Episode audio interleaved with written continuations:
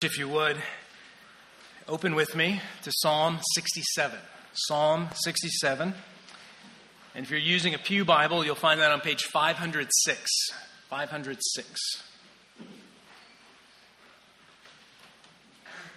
You're already singing really well this morning, but hopefully this psalm will help us live that as we as we continue to think and we and we and we leave here today. Let's pray for God's help.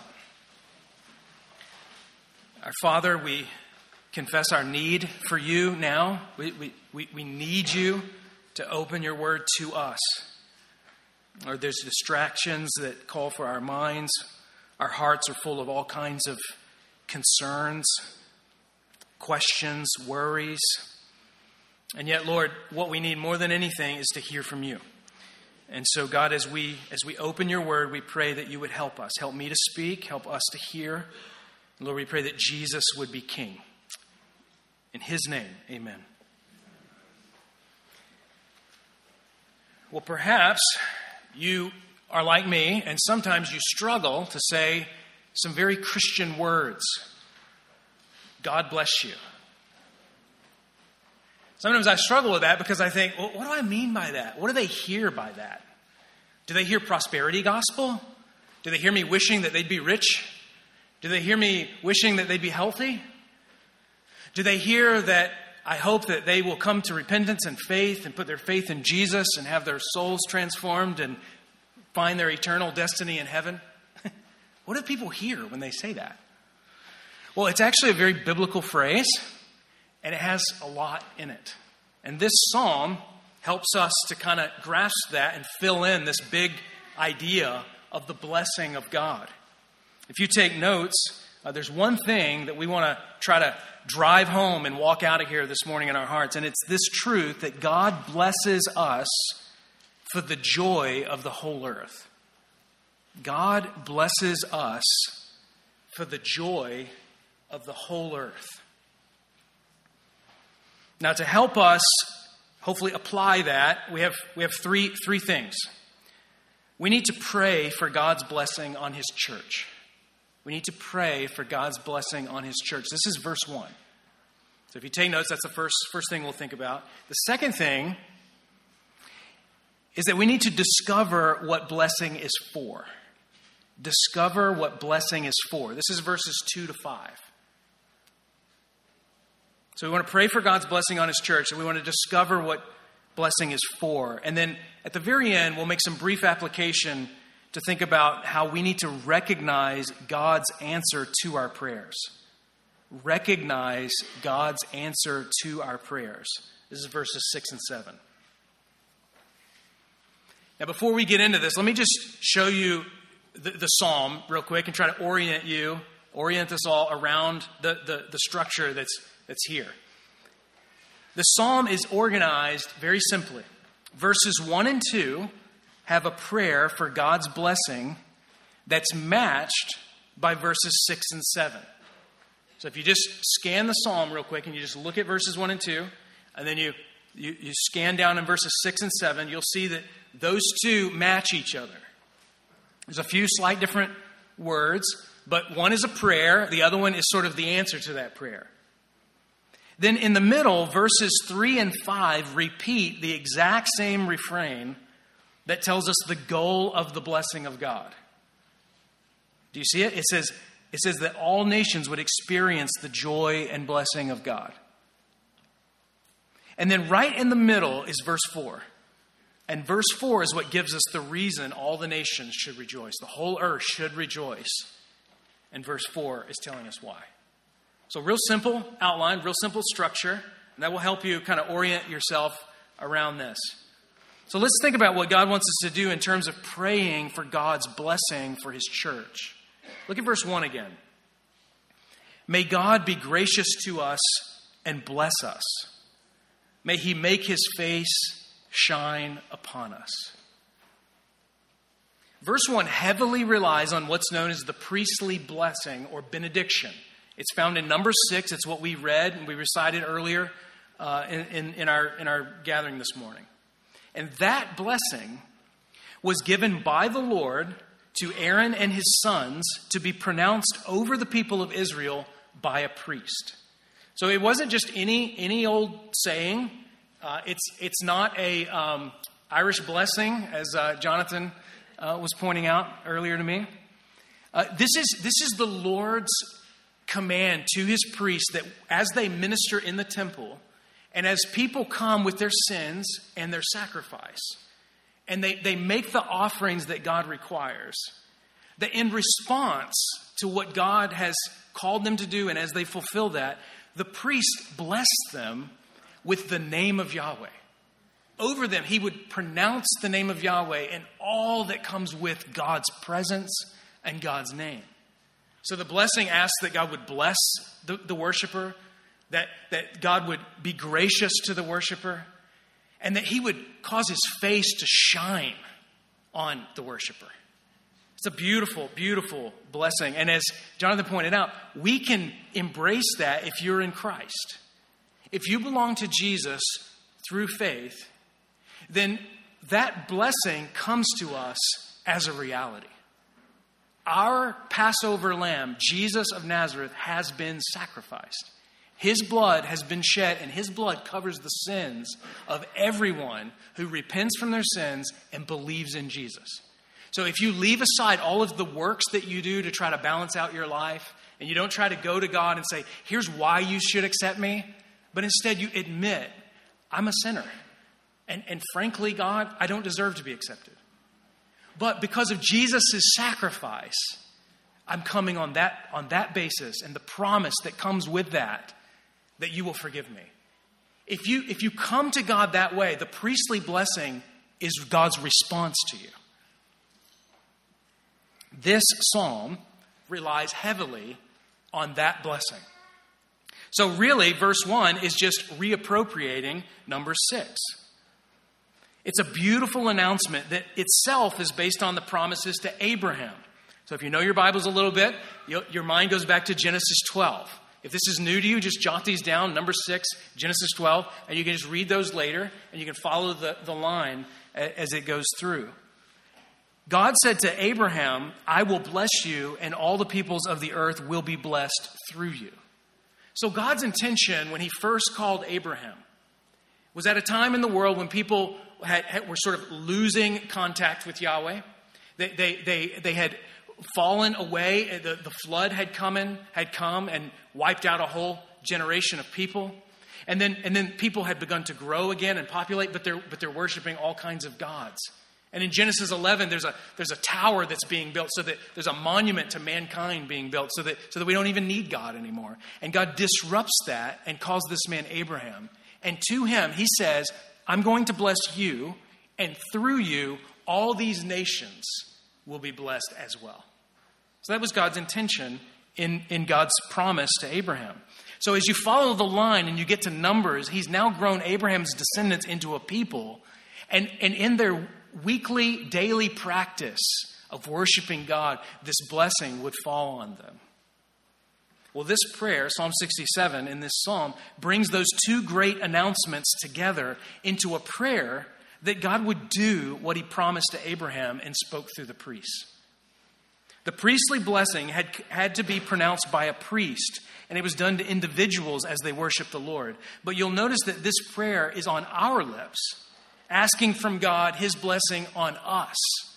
Do you see that? There's a, there's a change in the object of it. Instead of the Lord bless you, it says, May God be gracious to us. So it's reappropriated so that, so that his people could sing this and could pray this wherever they go. And they could pray for each other in the same way. The priestly blessing is on us in Christ. Now, through Psalm 67, God's people could pray for the promise of Abraham that the priest announced what, wherever they were for each other. And it's a reminder that we too should pray for God to cause his church to prosper.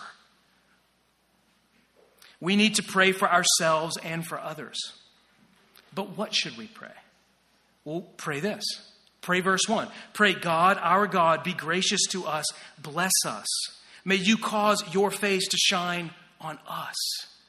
Pray, appropriate these words in your prayer. Our work as Christians and as a church is dependent on God. And if He blesses our work, we will prosper. The gospel of Jesus Christ will go forth. People will come to faith in Him. Jesus will be exalted and lives will be transformed. Now, what does it mean to be blessed? This is a common expression. I remember giving thanks at a lunch one day with a friend of mine, and in my prayer, I asked God that He would bless this food. And as soon as we finished, he's laughing at me and he says, What does that even mean? God bless the food? What are you, what are you talking about? And he kind of he kind of set me back for just a minute. He said, Those are just empty religious words that people say. But they aren't. And here's why. The blessing promised to Abraham was both spiritual and physical. When God made that promise to him, he was intervening in his life where he became his God. Abraham was an idol worshiper. He lived in a foreign land. He did not know the name of God. He did not know Yahweh. He was not seeking God. God interrupted his life, introduces himself to him. But when he introduces himself to him, he transforms everything. He was intervening in his life to become his God. And when Abraham came to know him, he came to have his sins pardoned. He came to be justified and pronounced righteous in God. He came to be called a son of God. And the proof of it was in the physical blessings of a fruitful nation, a central land, and a name known throughout the world. When I say the name of Abraham in this room, we know who, we know who we're talking about. God fulfilled all of that. Now, this is all part of an Old Testament, Old Covenant missionary enterprise that's more qualified by the term come and see. So for Abraham, what he wanted to do with Abraham is raise him up, make him into a nation, and he was going to prosper him in a way that outside nations would look on and say, that's what it means to follow God. God blesses the one who knows him. And so, in order to do that, to provoke the nations to leave their idols and come to the one true God. That's what he was after. Now, that dual focus is present here, is present here too. The grace that we pray for in verse 1 is God's gracious presence of his face turned toward us. And understand this that, that we have that in Jesus. Remember what Paul says? He says, We, we behold the Lord face to face, and we're being transformed as we look at him. We look at him by faith, we look at him through his word. We look at him by meditating on his cross and his resurrection and, and learning his words. And as we embrace Him, as we look at Him, He changes us. And I think that's the testimony of everyone in here who knows Christ. But there's more to it than that. We, we enjoy His grace. And His grace is the other side of mercy. It's like one quarter with a heads and a tails on both sides. On one side is, is the mercy. Mercy is when we don't get what we deserve. We deserve God's wrath for our sins. But in Christ, he takes it away by laying his life down on the cross. And the, and the wrath of God falls on him, and mercy falls on us. But it's, it's even better because the other side of the quarter is God's grace. And this is, this is his riches of kindness. This is not just him saying, okay, I'll pardon you. This is when God says, I will pardon you and be with you. I will, I will put my spirit in you. I will give you the joy of knowing me. I will fill your life up with the purpose of God. God's grace comes in its fullness. And as a result, people generally prosper. Verse 6 points to the physical gifts from God's benevolence. Just look down there. Right here in our, in our passage, verse 6 says, The earth has produced its harvest. Now, you might find it seems a little bit out of, out of place in, some ways. As you read this psalm, there, there's nothing here that's really physical. There's nothing about like harvest season or work or anything like that. Instead, it, it's, it's all about the nations and God's grace and his blessing. But then here in verse 6, all of a sudden it's talking about harvest. We'll come to that in a minute, but, but just note this for right now that, that this is a physical manifestation of God's presence in Israel his blessing through his presence on his people. The fact is, is that we live as physical people in a physical world, and we need God's good gifts in life. We need them. And in fact, God promises to meet all of our needs as we pursue Him. What did Jesus say? He said, Seek first the kingdom of God and His righteousness, and all these other things will be added to you. All the things that you need in life, the relationships you need, the support you need, the, the, the, the money to pay your rent, the, the, car to get to work, the job to, to earn a living. All of those things come in God's gifts as we seek His kingdom.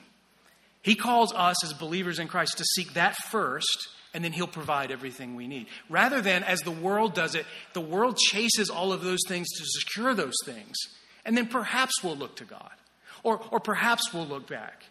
But instead, the world, eh, without Christ, is, is seeking to establish all the things that God promises. But in Jesus, we have His promise and we have Him.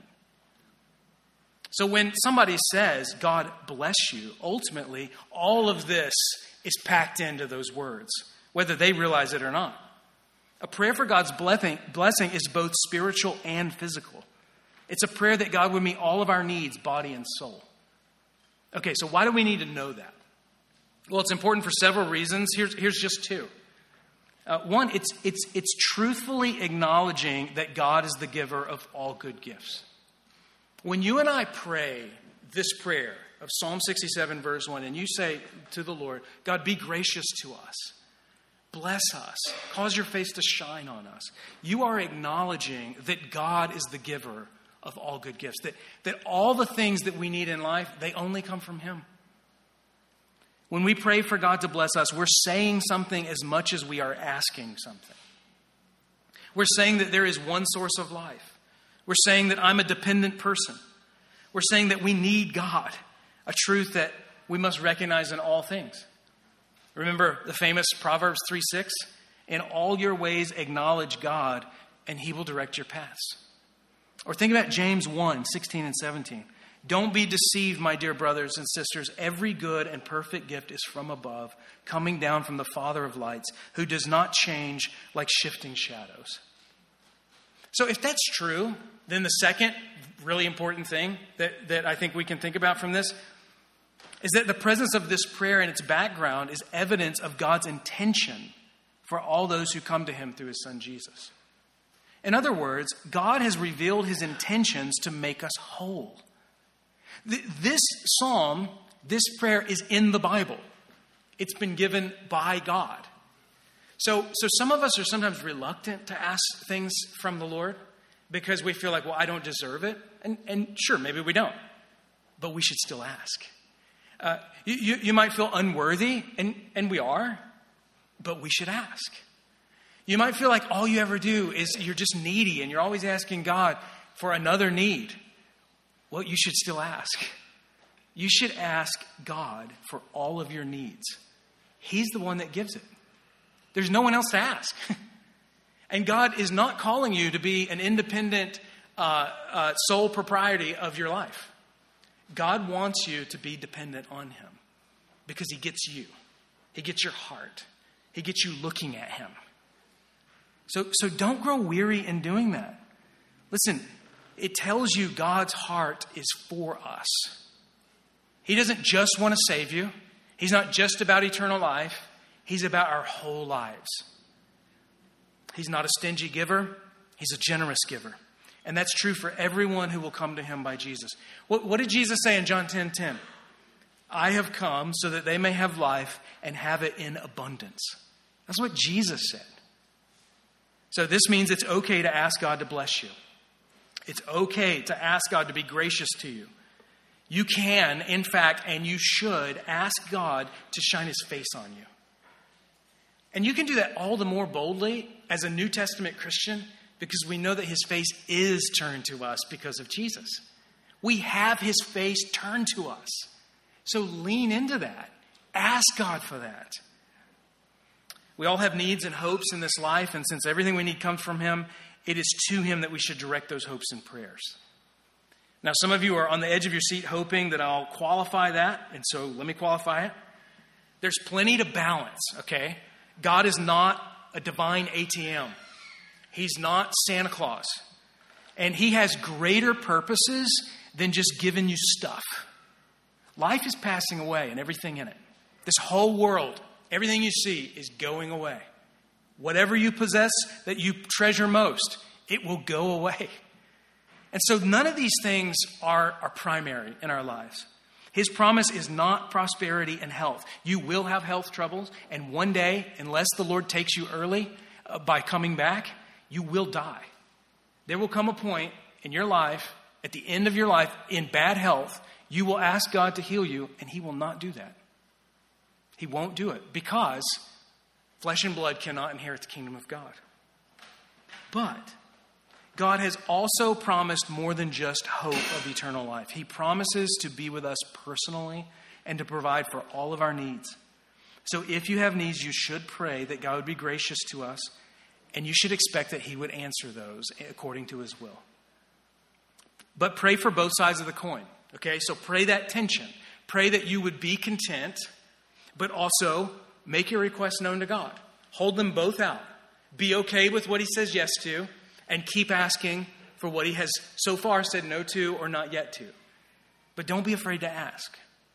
Now, when He answers, that's when the second thing is we need to think about, and we need to discover what blessing is for. Okay, so we're going to bring our needs to God. We're going to pray Psalm 67, verse 1. He's going to answer. We need to know what to do as He answers this broad prayer that we're praying. Look at verse 2. I'm going to read down to verse 5. So that your way may be known on earth, your salvation among all nations. Let the peoples praise you, God. Let all the peoples praise you. Let the nations rejoice and shout for joy, for you judge the peoples with fairness and lead the nations on earth. Let the peoples praise you, God. Let all the peoples praise you. Psalm 67 doesn't just doesn't depart from the expanded scope of God's worldwide intentions that he mentioned to Abraham in the beginning and you see throughout all of the Old Testament and the whole trajectory of the Bible. You're going to find that in Revelation chapter 7, there are people from every tribe, tongue, and nation gathered around the throne in the last days. There will be people from every corner of the earth singing the praises of the Lord Jesus Christ. And as we know, every knee is going to bow and confess that the Son of God, Jesus of Nazareth, is King. Hallelujah. And his blessing doesn't have a goal of just our own self interest. Now, sometimes our needs, that's all you can see. And so you're just praying about your needs. But what God wants us to see is that our needs and the answer to those needs has a greater scope than just meeting our temporary needs. The way the prayer is corporate in its petition is one way you see that. I pointed this out a minute ago, but notice the, a difference from Numbers six in Numbers six, it's the Lord be gracious to you. The Lord cause his face to shine on you. The Lord bless you. But, but here, the scope has been expanded. The Lord bless us. So already the promise and the call and the prayer to God is expanding beyond just me. But it, it goes more than that. There, there's another big difference that I think is really insightful here in terms of what God has for his plan. The biggest is the name for God is different here than it is in Numbers six. In Numbers six, it's the Lord. If you have most English translations will translate the name of Yahweh in all caps. So if you if you were to look at Numbers six, you'll find that it, it's Lord, all caps. So Yahweh. Yahweh bless you. That's God's covenant name that he revealed through Moses at Sinai. So as Israel interacted with the Lord, they knew him personally by the name Yahweh. But as we know, Yahweh is the creator. Yahweh is Elohim. Elohim is a title, and that just refers to the creator God. So think Genesis 1. In the beginning, God, Elohim, created. So when the nations are asking, when, in a pluralistic society, when people are saying, well, how can you say there's only one way to God? The, the, the reason we would say that is because the one God has revealed himself. And so, so it goes both ways. The one God, Elohim, the creator, reveals himself as Yahweh and then later reveals his son, Jesus. And as we who have come to know him and have heard of this truth, it goes the other way and, and, it retraces it to the nations. And it says, yes, the one that you're searching for, the creator, it's Jesus, it's Yahweh. And so, because the scope of this psalm has the whole world in view, it's calling all the nations to recognize the Creator as the one we must worship. It uses and appropriates Elohim. It's because the aim of Yahweh's blessing is bigger than just Israel. God never intended to only save the Israelites, He always intended for his the light of his revelation, his countenance to go to the ends of the earth, to the darkest corners. It found you and me. It's for all the nations. Look how the top in verse 1 and the bottom in verse 7 is our God, our God blessing us. But the goal and thrust of the psalm, verses 2 through 5, is all the nations. So, surrounded in the what's surrounding this, this overall agenda of God is the blessing He has for His people. But the blessing He has for His people has a purpose, a greater purpose beyond us. He has something more than just our gatherings here on Sunday mornings. Look at verse 2. Verse 2 is a clear purpose statement. It's, it's, it's stated really overt. He says, so that your way may be known on earth, your salvation among all nations. The purpose of God's blessing on the church is to make his way known to the world.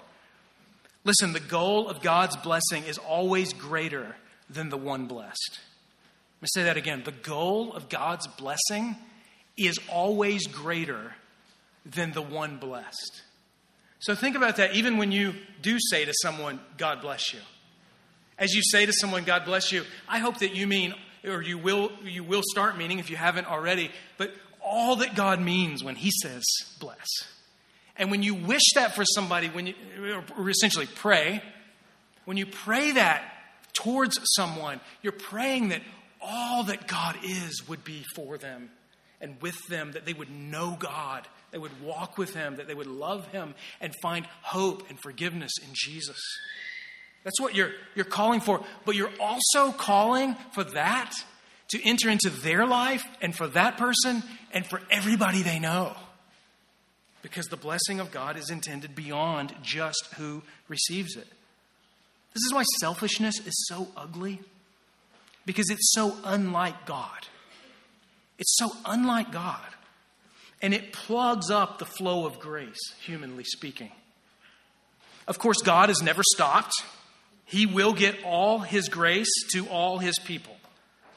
But we get plugged up when we're stingy and selfish.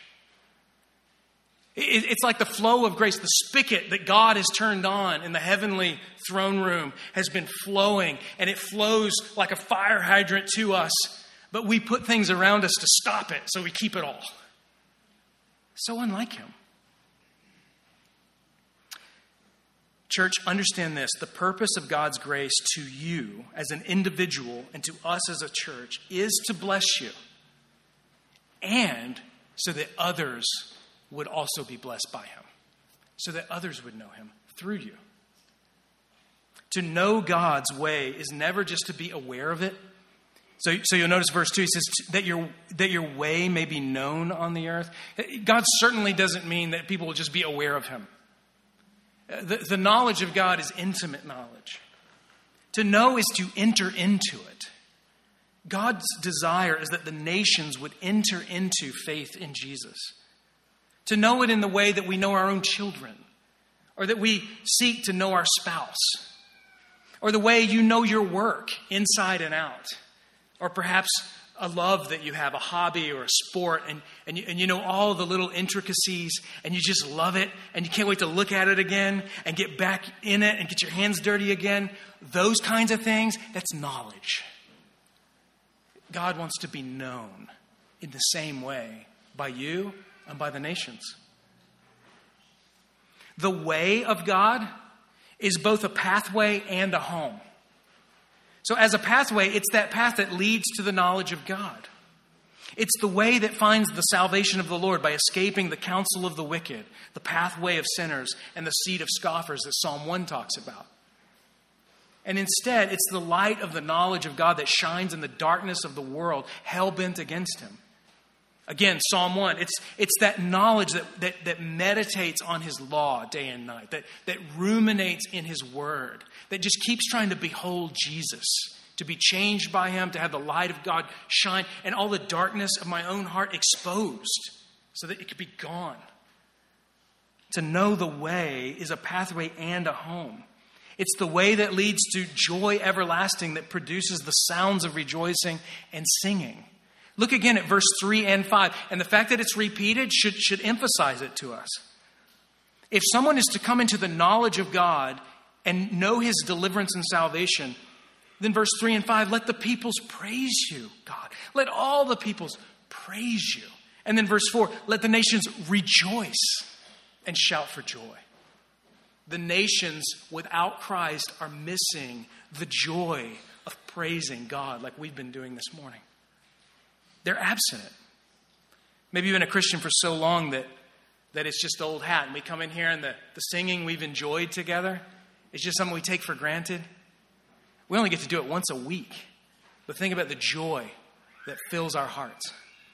And the, the way that that spills out into the fellowship, into the week, as we meet together, as we talk, as we laugh, as we share meals together, as we open up the Word, we pray for one another, the overflow of the thanksgiving and joy of God. The world without Christ doesn't have that. All that you and I experience, and some of us are, are thriving in it. And just think about this there are people all around us who have none of it. They just get up, they go to work, they go back home, they hope to have some sort of joy, some sort of some sort of taste of happiness this week? Church, that, that should grieve us as it grieves God. His, his heart is for the nations. It's a home because it's at the end of our search for meaning and hope in this life. It's the way. The way is a last path because it's a person, Jesus. The whole world is searching. The whole world, whether they realize it or not, is groping for God in all the things that they're reaching for. And we know him. Jesus pleaded with the people of his day, saying, I am the way, the truth, and the life. Verse 4 sits right at the heart of this psalm as the reason for joy to the world. And it's that truth that so many, so many either don't know or don't acknowledge, but it's fundamentally good news.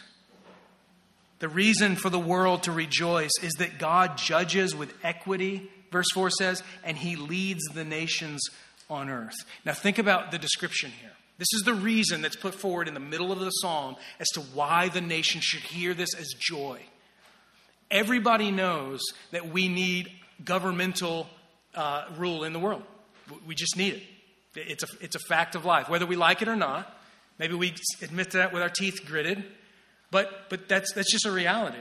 But what we need, what we want, is a government, a king, that does so according to uprightness. That's what this word is uprightness or justice. We want rulership that has at its center a standard that really only God can fulfill. We're ultimately looking for God. And all the governments of the world fall short of this, all of them at all times.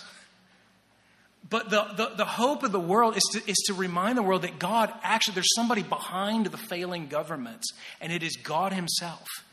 And He, whether we see it or not, rules uprightly all the time. Remember what Abraham said, even as he judged Sodom and Gomorrah, he said, Will not the Lord, the judge of all the earth, do what is right? And the answer is yes. But he's not just a distant sort of blind, like, like Lady Liberty, blind to justice God. There's, the, there's another word here, and it's the word lead. This is, this is a word that comes from, from the, the, the realm of shepherding. It, it, it's, it's, it's, it's as though God is describing himself as a shepherd who's present with a flock and he guides. It's a beautiful image of the equity, the uprightness, the justice of God with a gentle hand of a shepherd. That's God. That's God. These two descriptors tell us not just what will be, but what is now if we had all knowledge. And while we don't while we don't need to know how and when God does all his judgments, the knowledge that he is in charge is enough to rejoice and to live in peace. What I mean is that this verse gives us a look behind the scenes and it reveals the true course of time and history.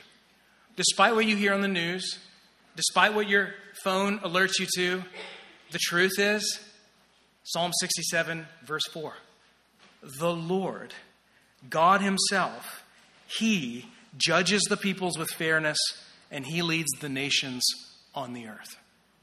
So as you, as you watch the news, as you have things that pop up that, that contradict this, correct that with Psalm 67, verse 4. And as you do, you'll find that your heart is steadied. This is another way to test to see if you've entered into a saving relationship with Jesus. You have God and the truth of God as the sovereign king who's ruling and reigning and guiding the nations despite what we see. And that steadies you.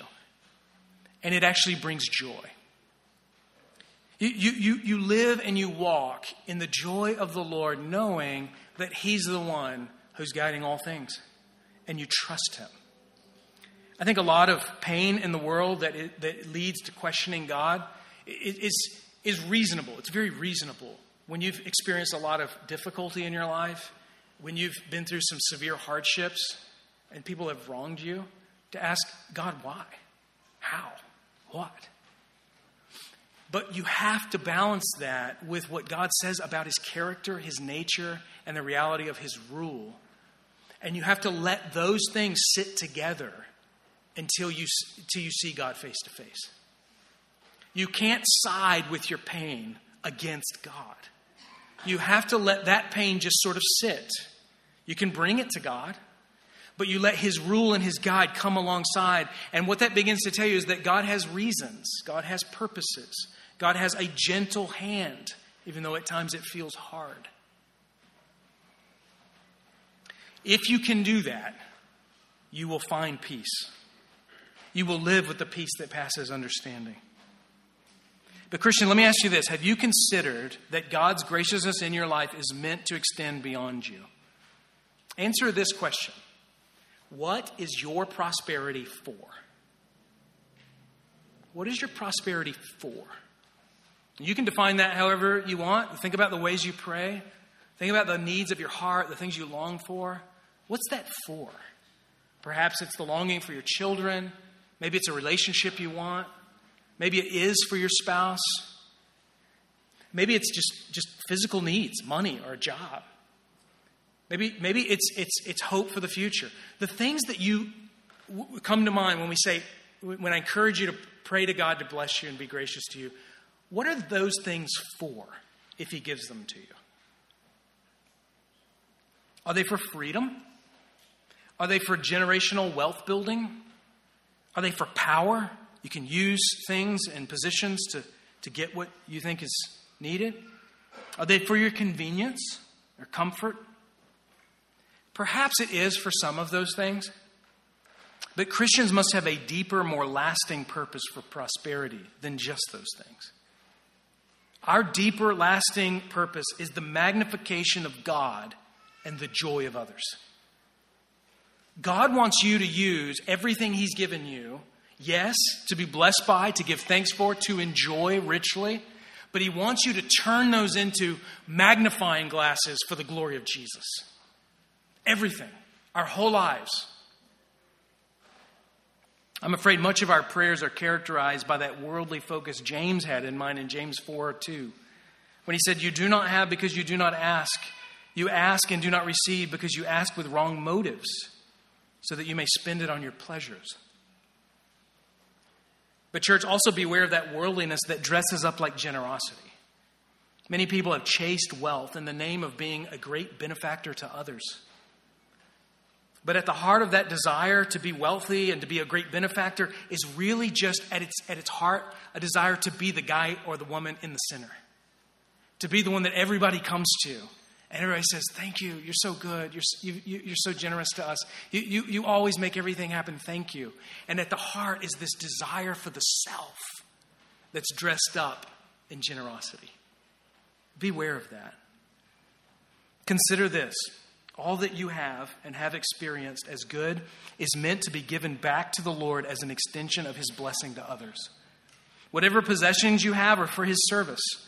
This means we cannot wall off our lives from the communities we live in. We have to work to be present in the lives of the people around us. We need eyes to see our neighbors and hearts that make room for them. If you have education, it's to be received with thanksgiving, but then turned out for His service. The homes we have, they should be places of ministry, not just places that we retreat to. Even when it comes to our children, these are gifts to be loved and enjoyed and appreciated, but they're arrows to be sharpened, to be shaped, and then shot into the world for the benefit of others. In this post COVID era of heightened tribalism, question for you is Have you found your way back to the blessing of God that flows out to others? I think we all experience this. We've all, we've all been pushed into a corner, as it were, where we put our, put our guard up and we're very skeptical of other people. But listen, as Christians, we've got to drop that because we have work to do. We have to get into other people's lives, even if they're the opposite of us, even if they disagree with everything we stand for, because they need the joy of the Lord. And so we have to re enter into the world and let tribalism go. Let me ask you is your heart broken for those around you who don't yet know His grace? If our hearts are hardened, that's what will keep us from entering into the same thing that God, the vision that God paints here, we will, we will keep out of it if our hearts are hardened in that way. Okay, really quick. Church, something that will help our hearts is to recognize God's answer to our prayers recognize God's answer to our prayers. And there's, there's two ways in this psalm that I think, I think you can just see right off, the, right off the top. The first one is verse 6.